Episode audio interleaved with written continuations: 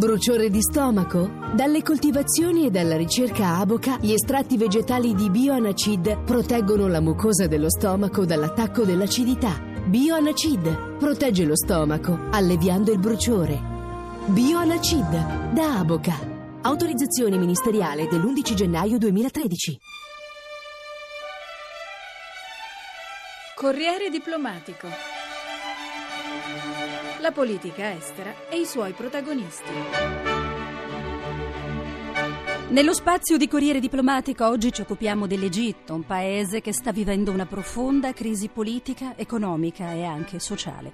Il rinvio delle elezioni che si sarebbero dovute tenere prima dell'estate ha aumentato il divario tra le forze islamiste, a cominciare dai fratelli musulmani, e le forze laiche liberali. Ma la crisi sta coinvolgendo la stessa società egiziana. La nostra inviata al Cairo, Maria Gianniti, ha intervistato il nostro ambasciatore in Egitto, Maurizio Massari. Questo è un momento particolarmente complesso complesso per l'Egitto. Sono passati più di due anni dalla rivolta che ha portato alla caduta di Mubarak, però la situazione soprattutto politica del paese è ancora molto caotica. Sì, il paese vive di un momento di polarizzazione molto forte tra fratelli musulmani da un lato e l'opposizione soprattutto non islamica eh, dall'altro, che risale agli esiti delle elezioni presidenziali dell'anno scorso. È fallito purtroppo un tentativo di dialogo nazionale eh, di riconciliazione nazionale. Questo naturalmente naturalmente provoca instabilità. La sfida principale sarà eh, costituita dalle prossime elezioni parlamentari che costituiranno una sfida per tutte queste forze politiche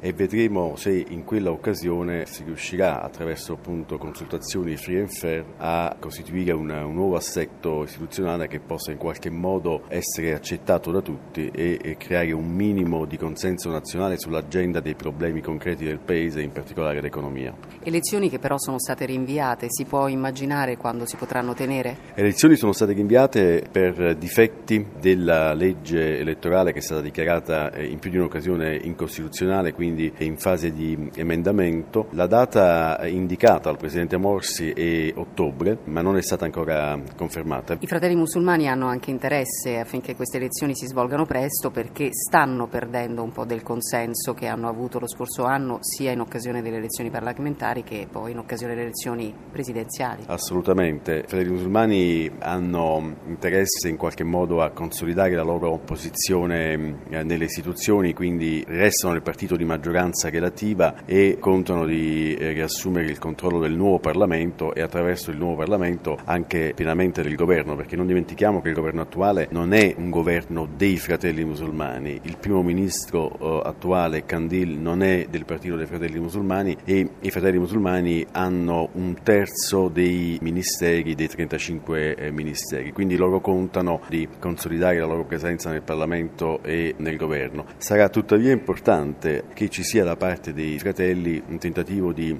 outreach verso società civile e le altre forze politiche per coinvolgerle in questo progetto direi nazionale di sviluppo della democrazia e di ripresa dell'economia e soprattutto vorrei sottolineare l'importanza che diano i fratelli musulmani un um, segnale di rassicurazione nei confronti della società civile, delle organizzazioni non governative, le quali oggi si sentono un po' sotto attacco a causa anche eh, non solo delle sentenze contro le ONG straniere che sono state pronunciate nei giorni scorsi, ma anche a causa della nuova legislazione che ancora eh, deve essere adottata e la quale impone purtroppo alcune limitazioni eh, preoccupanti per quanto concerne l'attività delle ONG. Polarizzazione politica, ma anche questo scontro ormai che si vede da un anno e mezzo tra l'Islam politico e la magistratura. Perché continua questo scontro e non si riesce a risolvere questo aspetto? Beh, un po' bisogna considerare che dopo 60 anni di autoritarismo, soprattutto gli ultimi 30 anni, quelli di Mubarak, non c'è dubbio che il regime di Mubarak aveva occupato a sua volta un po' tutte le istituzioni, dall'esercito alla polizia, fino anche in gran parte anche alla magistratura. C'è quindi una base di ragione nell'argomento dei fratelli musulmani che vedono in alcuni di questi eh, settori che ho appena citato, la presenza di forze che in qualche modo remano contro il nuovo progetto post-rivoluzionario, quindi di democratizzazione della società. Però è anche vero che la democratizzazione di queste istituzioni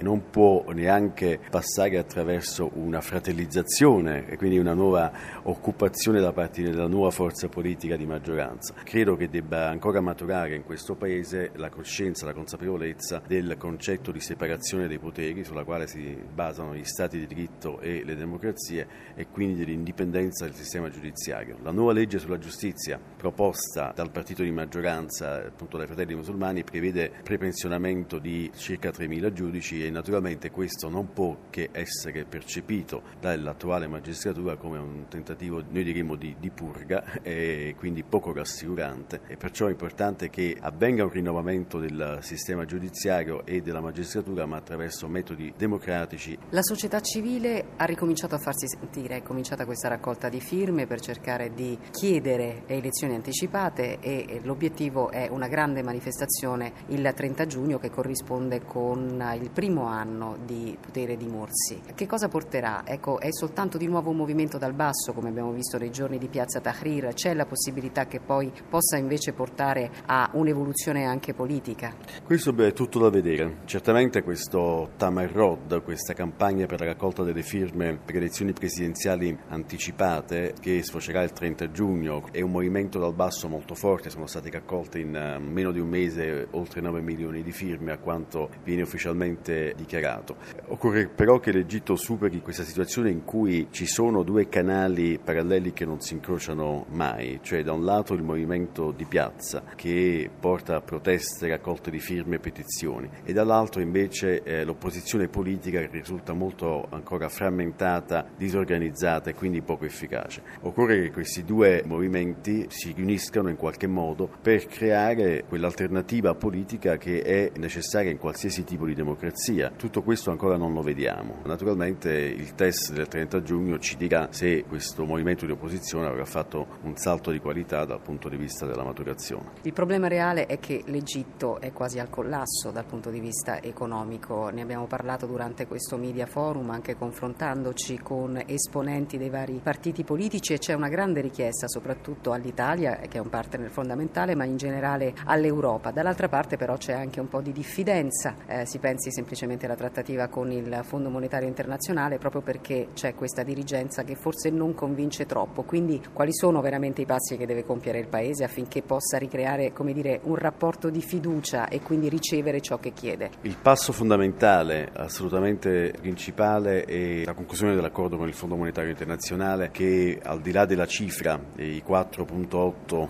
miliardi eh, di dollari, è un certificato di, internazionale di fiducia nei confronti dell'Egitto. Senza questo accordo è impensabile che gli investitori internazionali che ritornino in questo paese, che si crei quel clima di fiducia per eh, il business di cui eh, l'Egitto ha bisogno. Purtroppo c'è da dire che questo accordo è stato rinviato per motivi naturalmente anche calcoli di stabilità interna. Fare le riforme che richiede il Fondo Monetario Internazionale significa anche tagliare dei sussidi sui quali il Paese per troppi decenni eh, ha vissuto e che hanno portato anche a un um, deficit um, pubblico ormai ingestibile, anche una riduzione ai minimi storici delle riserve valutarie. Quindi l'Egitto ha bisogno di per sé di fare queste riforme e queste riforme porterebbero anche all'accordo con il Fondo Monetario Internazionale e riportare gli investitori stranieri in questo Paese.